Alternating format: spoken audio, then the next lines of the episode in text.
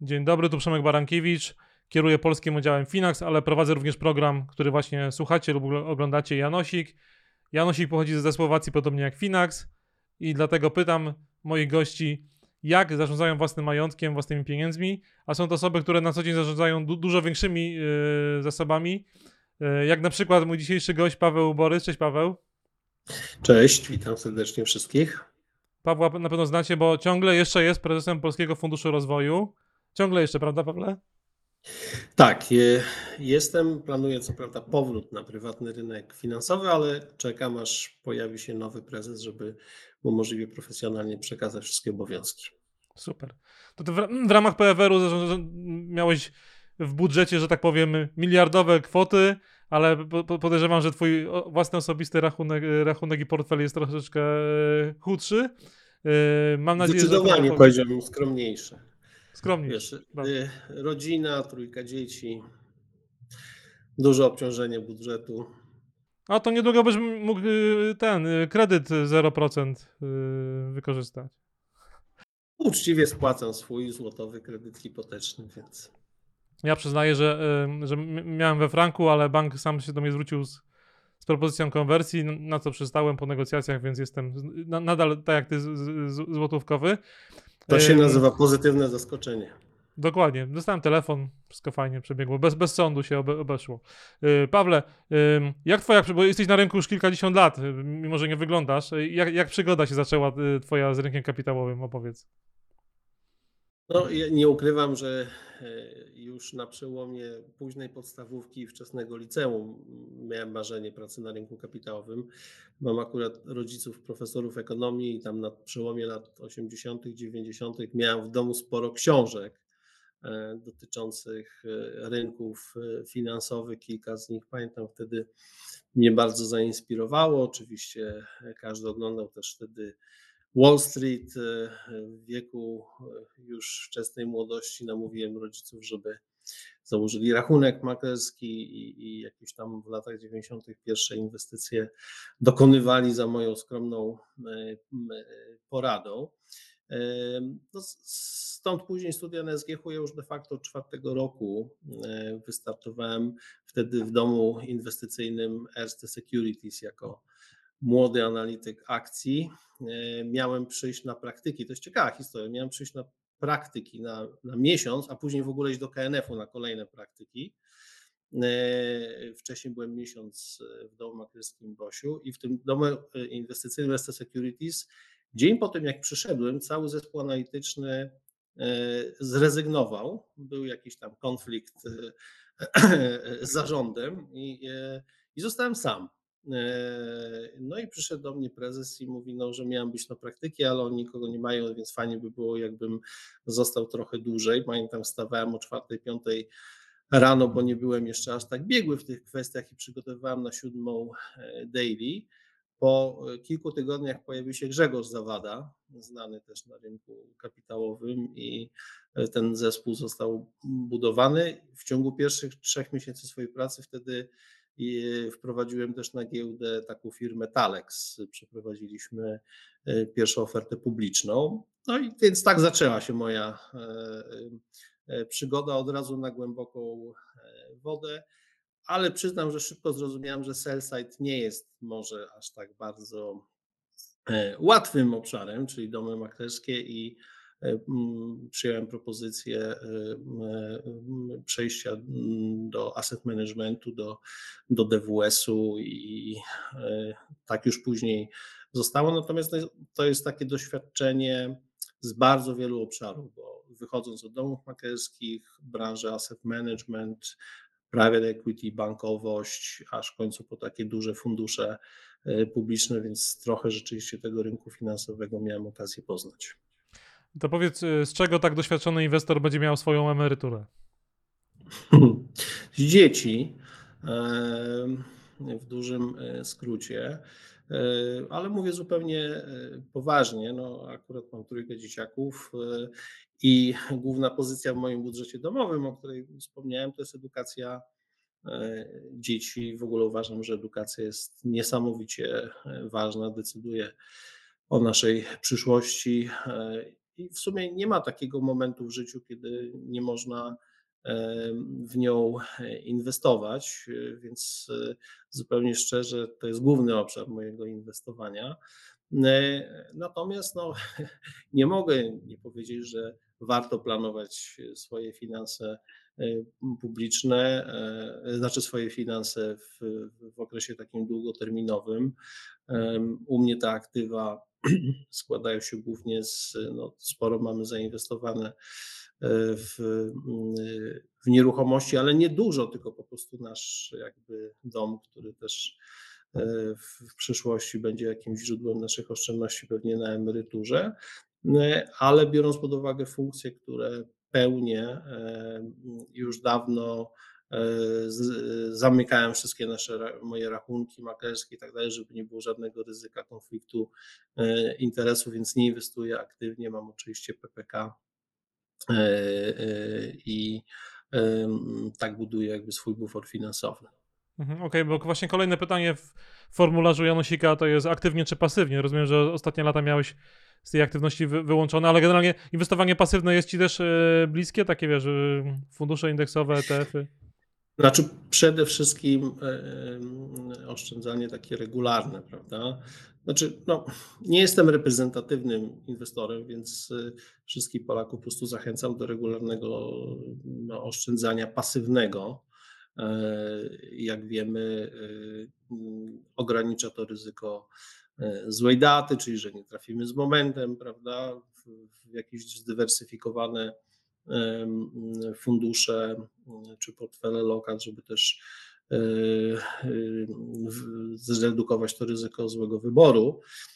Natomiast ja akurat e, lubię aktywne inwestowanie i właśnie poprzez to doświadczenie niekoniecznie mam na myśli no, takie inwestowanie stricte giełdowe, ale w ogóle też promuje te alternatywne klasy aktywów. Czyli rzeczywiście na, na rynku publicznym, jeżeli popatrzymy o przeciętnego inwestora, no to um, aktywne e, inwestowanie, no rzadko pobija w długim okresie benchmark, więc to uzasadnienie do dużych kosztów e, opłaty za zarządzanie jest umiarkowane, nazwijmy to, więc rzeczywiście te alternatywy w postaci pasywnych instrumentów typu ETF-y jest korzystne dla, dla inwestorów. PPK mamy też niższe, niskie opłaty tych funduszy. E, e, natomiast no ja wierzę w takie klasy aktywów na rynku kapitałowym, jak fundusze private equity, venture capital, gdzie rzeczywiście decydują umiejętności. I jeżeli te zespoły zarządzające aktywnie potrafią po pierwsze dobierać dobre mm, e, inwestycje, później zarządzać nimi, no to mogą budować bardzo dużą wartość. Więc to zależy na jaki segment rynku e, Jasne. patrzymy. Lokalnie czy globalnie? Ja wierzę jednak w tą dywersyfikację, chociaż no, miejmy świadomość, że ten globalny sektor finansowy się bardzo konsoliduje, prawda? No, w, e, problem polega na tym, że wszyscy uciekają do płynności. Jak patrzymy sobie nawet na to S&P, no fajnie, że ono rośnie tam od e, dwóch, trzech lat, no ale mamy ten e, Big Tech, siedem spółek, które ciągnie te indeksy. Jak oczyścimy indeks o te, te kilka spółek technologicznych, no to ten wzrost już nie wygląda tak e, imponująco, prawda?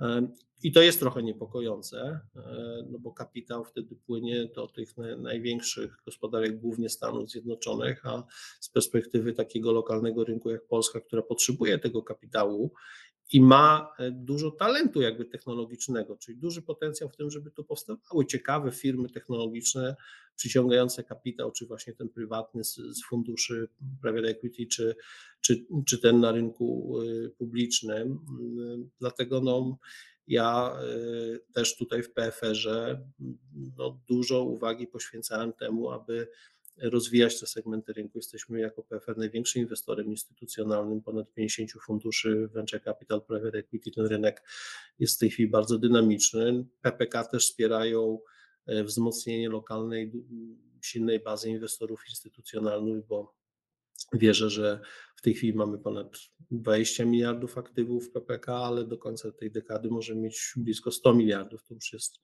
całkiem sporo. Jeszcze jak będziemy budowali regularnie partycypację, no to, mm, to ten długoterminowy kapitał realnie w Polsce się może pojawić.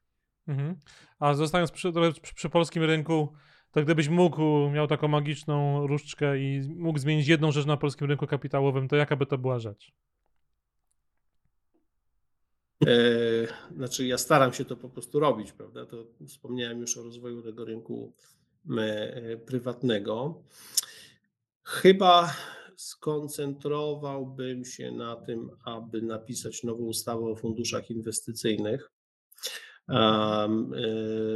i no, zwiększył konkurencyjność taką właśnie prawną i podatkową tych wehikułów inwestycyjnych, które są w Polsce wobec, chociaż, wobec chociażby no, takich krajów jak, jak, jak, jak Luksemburg, prawda? Znaczy u nas jednak te fundusze stały się takie no, bardzo ściśle uregulowane, nie do końca elastyczne. Oczywiście to zawsze musi być dobry balans między bezpieczeństwem a, a, a, a elastycznością, ale no, potrafię sobie wyobrazić, że można dużo rzeczy tam e, już unowocześnić.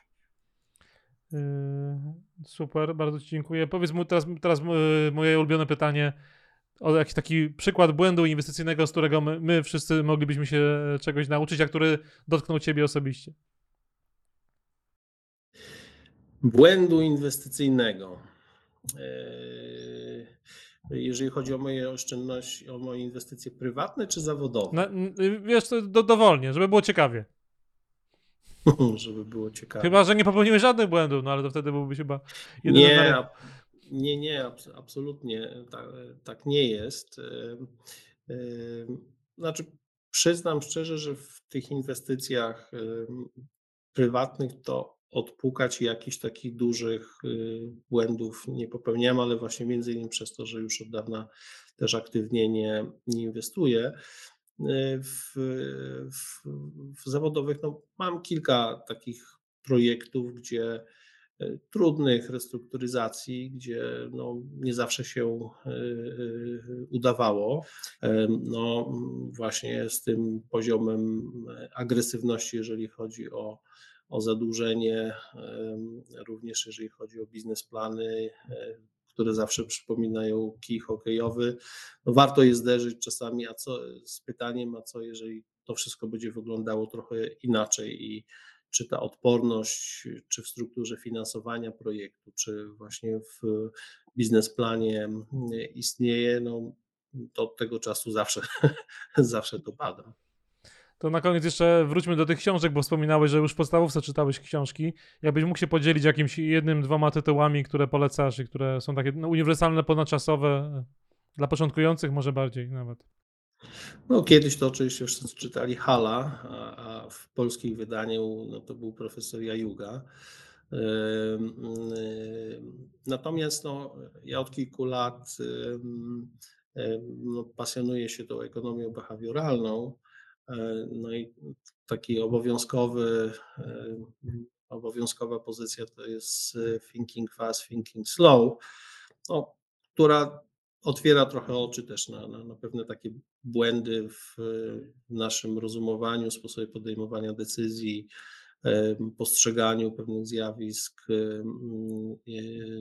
na które jesteśmy narażeni.